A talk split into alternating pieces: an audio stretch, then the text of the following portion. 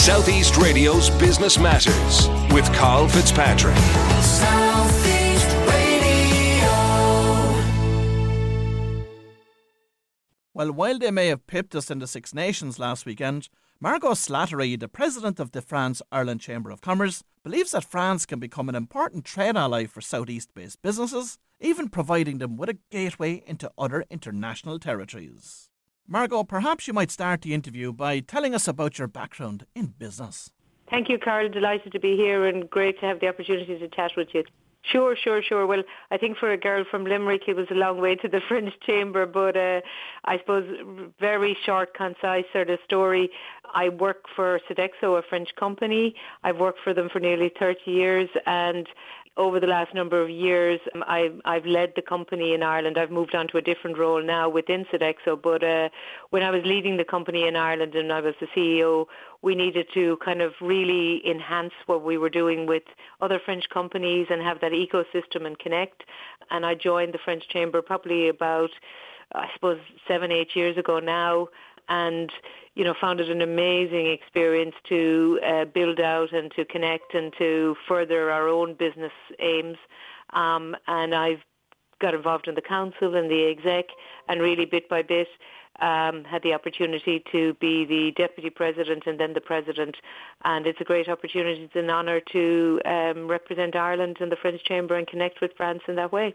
And Margot, specifically, when you became involved in the France Irish Chamber of Commerce, how did it benefit both you and the company you represented? Sure. Well, I think the first thing that probably occurred to me was I didn't realise until I got involved, just how many companies. We've about 170 companies represented there who are members of the chamber. So suddenly I was in this in this group that I hadn't realised was there.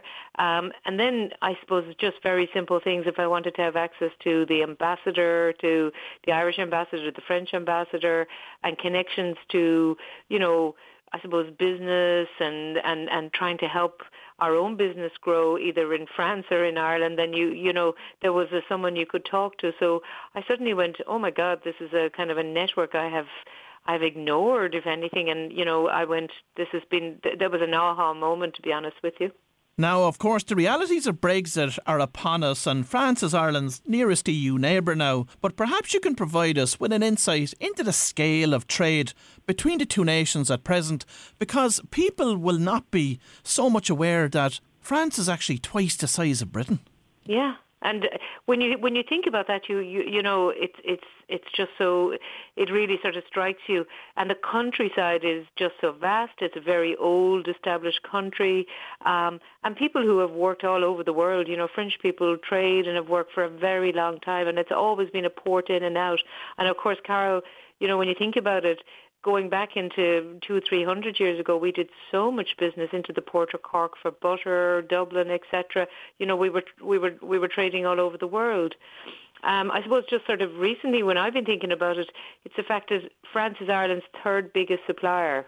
So so much food and, and, and goods come in from France, and Ireland is France's seventh biggest supplier, um, and that's that's facts we have from the embassy. And there's about 20 billion in trade between France and Ireland and France is the fourth largest investor for Ireland.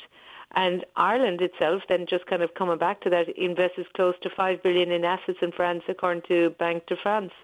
So, um, you know, and, and even from a chamber perspective, we see 150 French businesses have branches, branches in Ireland employing about 12,000 people. So, you know, you think of the scale of that and think about some companies in the IFSC, for instance, BNP Paribas, Societe Generale, Credit Agricole, Airbus. Um, you know, it's big, and we think about companies like AXA. Oh, let me see, SCOR. There's Danone, Pernod Ricard you know, you don't until you start thinking the names, you don't probably even, you know, doesn't always come true. You're aware that we're sitting here on Ireland's gateway to Europe, Rosslare, Europort, and we're very conscious here in South East Radio that we want to be able to assist businesses right across Wexford and across the southeast with accessing new business opportunities in the French market. So where are the opportunities? Well, I think the opportunities are many, and probably, you know, we we need to kind of take what we think we know and and rethink it. I mean, first, and foremost, the the French absolutely love food, and yes, we export a lot to France at the moment. But can we take more space there? We can absolutely. Um, I go in and out of France a lot. Irish food, Irish trade, Irish people, and Irish business is superbly warmly welcomed. Um, you know, I'll give you an example. We have a big, big opportunity for seafood. The French are such big consumers of seafood, and whilst they have lots, they still don't often have enough to, to, to feed their own market. And remember, they were getting a lot from the UK, so that will change a little bit. Lamb, and it's the second largest market for beef and whiskey. Um, so again, could we up those? Absolutely. I'll give you an example. I was in a town uh, in it's called Angoulême in, in, in near the Charente region, and I went in, and what do I see? But I'm living here in Leitrim at the moment. But Drumshanbo gin. Um, you know, you go over on the boat to France and you see, you know, great things like uh, Blackwater Distillery. You see all these fantastic products, and the French love them, and they love that sort of more, you know. You don't bring wine to France; you bring something different. Um, if we go away from the food and drink market, you're talking about um, the setup of services. You know, hugely, hugely um, an area where the French are open to, and particularly financial services. And we have a lot of back and forth in financial services. Um, Dublin, obviously, and, and many parts of Ireland um, are providing great call centres, all of that sort of thing. So the services industry and, and, and the wideness of that, I think, um, is a big area. And then if you think about, um, I suppose, um, you know, other other services and other other things that we produce. Like we obviously have energy. We we have this huge. We live in this amazing island. Uh, France's 80, 90 million people. They they want energy. They want inward migration of all of that kind of thing. And we have the opportunity through the through the the sea to do interconnectors. So, you know, that's only the, the tip of the iceberg, so to speak. And certainly um, their trade at the moment, um, you know, is about maybe 1% with, with Britain. But once that declines, then the opportunity is there for us to fill that space. And for any business owner listening to this morning's programme that would like to explore opportunities in the French market, what's the starting point? Well, I suppose you'll you'll you'll understand that I will say that the French Irish Chamber is a starting point. What it is is it's a great sort of it's the it's the opening of the door, and from that you'll find everything from business France, export France, all the different opportunities. You'll find groups who are made up of CEOs, people who are, you know, in different industries. So there's a whole section of groups. And then there's ecosystems all around that as well. So that's probably the, the way to start. You can join for a couple of hundred euros, um, so it's not expensive. Um, you know, I think most can afford that um, and and get that sort of touch and feel of what you want, and then up that and up the kind of connections that you want. But also, do you know what I think is fantastic is it's made up of people and organisations who were never uh, but delighted to give a, a leg up to help somebody to support people who are trying to, to make a start. So I'll give you an example. Um, in my own company in Sodexo, we quite often introduce people who are entrepreneurs, small businesses. I've worked with Enterprise Ireland um, and a group called Going for Growth. We've looked to help some of the um, particularly small uh, Irish producers there to get a leg in, to give them a, give them a hand. You know, it's all about supporting each other because remember, we might be working for French companies or we might be representing companies that are working in France, but we're also trying to, to raise the green flag in that whole discussion as well. And of course, many business owners probably think that in order for me to succeed in France, I need to be speaking French. How much of a barrier to success is that underground, Margot? I don't think it's a, I don't think it's the barrier that it was in the past. I mean, I'm not a I'm not a fluent French speaker. My French is far from good, um, but you know I do really pretty well. I get my way around in France pretty well. I think like every other European nation, what you'll see now, and it's a bit like, you know, Irish people of a certain age, people have done languages in school. Business language is quite often for a lot of companies in France is actually English. So for our own company, if I go to our offices uh, in Paris, English is a spoken business language. Um, and most people will, will, will speak that well. Even when you're in rural France, you can you can find your way around that. Um, and people are also very supportive of trying to kind of help you. So, you know, it comes from a point of view of everyone trying to kind of say, how can I help you to, to do that?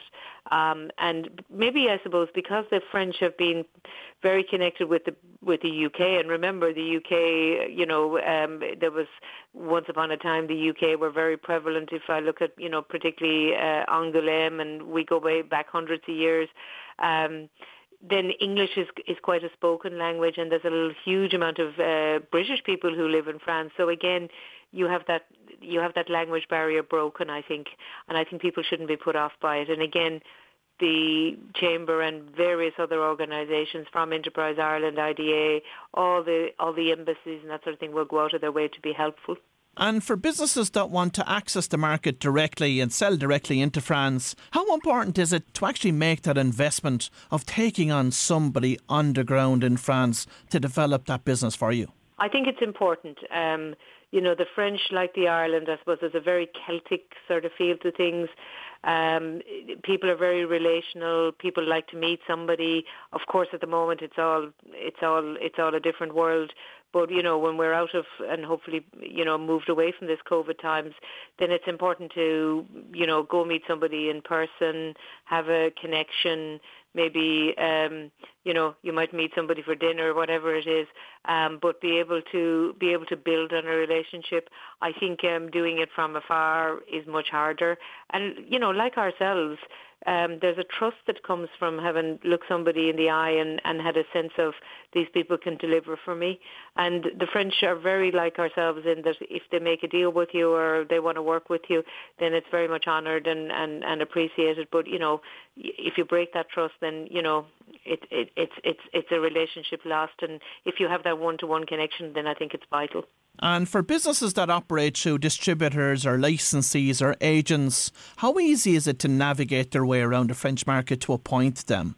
Um, I guess that I think it's it's not as difficult as, as people might think. You know, again, if you've been a licensee or a distributor, that sort of thing. So I'm I think in particularly one I would know well. You know, not naming names, but is in the food services business. Then you know those those distributors are well known. They have a huge um, footprint there, and and there's a level of trust, and they've been doing it for a long time. Or you think about, you know, some Irish companies, like say, if I take an example, Smurfit Kappa, they employ 4,200 people in France. You know, that started through uh, manufacturing facilities and having a distribution network that has worked well. So again, that's building up trust. Same with Kingspan, Mullan Lighting. Um, you know, it's it's it's all about sort of um, building that trust over a period of time. Like our own, my own organisation, Sodexo, we employ about 420,000 people in the world, and it used to be about 470. But again, we we import and export Irish food, French food. Uh, you know, this is this is part and parcel, and have a supply chain that that makes that happen. So again, people can tap into those types of um, supply chains and distribution networks.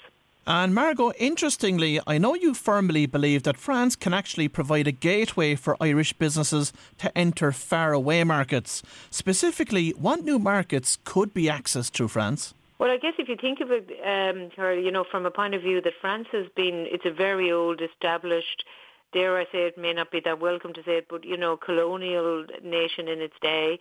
It, it had a it had a footprint in, in Africa and in that wider EMEA space. Um, and again, you know, I see my own organisation. We're very active in China and, and all of the Middle East, Africa, etc. So there's a market that perhaps in Ireland we haven't looked at quite as much. I think that's definitely through the through the French community because again, if you're dealing with a French organisation and they're doing business in those locations, then they'll want you quite likely to be able to supply a, a, product to there or be able to connect with and, and have that established way of doing business. So it's to not be set in our minds that it's just France. And then, of course, remembering that France is that gateway to the wider Europe. So you're moving into kind of, you're not only sort of in Western Europe, but you're moving into that Eastern European piece. You know, you go from France down to Spain. It's only a couple of hours down if you go through France. You go to Switzerland. You go over to Italy. You're going to Germany. Um, again, you're, you know, and that border is all free border. So again, once you're in the door or something, you're, you're moving very quickly. That makes a lot of sense. And of course, then, just focusing on North and Latin America for a second, where are the opportunities for Irish businesses there? Well, um, again, I, I speak from my own perspective, but you know, we do a huge amount of uh, work in all of those areas, um, and I, I look at countries, you know, like Brazil. Um, despite its challenges politically, is a huge country, growing, growing nation. Um, you know, one of the one of the countries in the world that has you know a big young population. If you look at Chile, you know, you look at Colombia, despite, for instance, some, again, listen, the stability, the stability and the lack of stability in some of these countries. Uh, Venezuela used to be maybe less so now. Um, and then you come to, again, growing nations like Bolivia, that sort of thing. So it's that sense of, uh, and Mexico, you know, Mexico. I mean, again, through the French embassy, I've met the Mexican uh, embassy team and, and many other countries in Latin America. And, uh, you know, there's there's big growing nations with huge demand for products. So um, I don't think we should be shy of trying it. And the beautiful thing is that we're very, very welcome. Um, you know, when I when I when I spend time with our Latin teams, you know, there's a huge openness to people from Ireland. We've never seemed to have uh, caused a problem in that part of the world, and people are very open to dealing with us. That's great to hear. Now, finally, Margot, apart from engaging with the France Ireland Chamber of Commerce, what are your top three tips for Irish businesses that want to trade successfully with France? Well, I think the first thing is to be open, you know, to have a you know, an absolute to open your mind and don't be closed on what you what you think. Don't be set by stereotypes. You know, don't don't kind of the French are this or the French are that because you know what that's that's rubbish really. Um, I think be tech aware. The French have become very very technologically um, sound, um, and you know French people are hugely into technology. And I think the last thing is, you know, and we spoke about it earlier on, be be be relationship savvy, um, have good relationships. Um, you know, just like we Irish, the French enjoy to play rugby, have a bit of fun, uh, eat great food, and meet people and enjoy a drink. So, you know, the same kind of things that we all enjoy with each other apply there. And uh, if you can kind of treat people in the way that they want to be treated, um, I think you can be very, very successful. Well, if you've just tuned in, that was Margot Slattery, the president of the France Ireland Chamber of Commerce. And hopefully, Margot has provided a voila moment for Irish businesses that are considering expanding into new territories. Southeast Radio's Business Matters with Carl Fitzpatrick.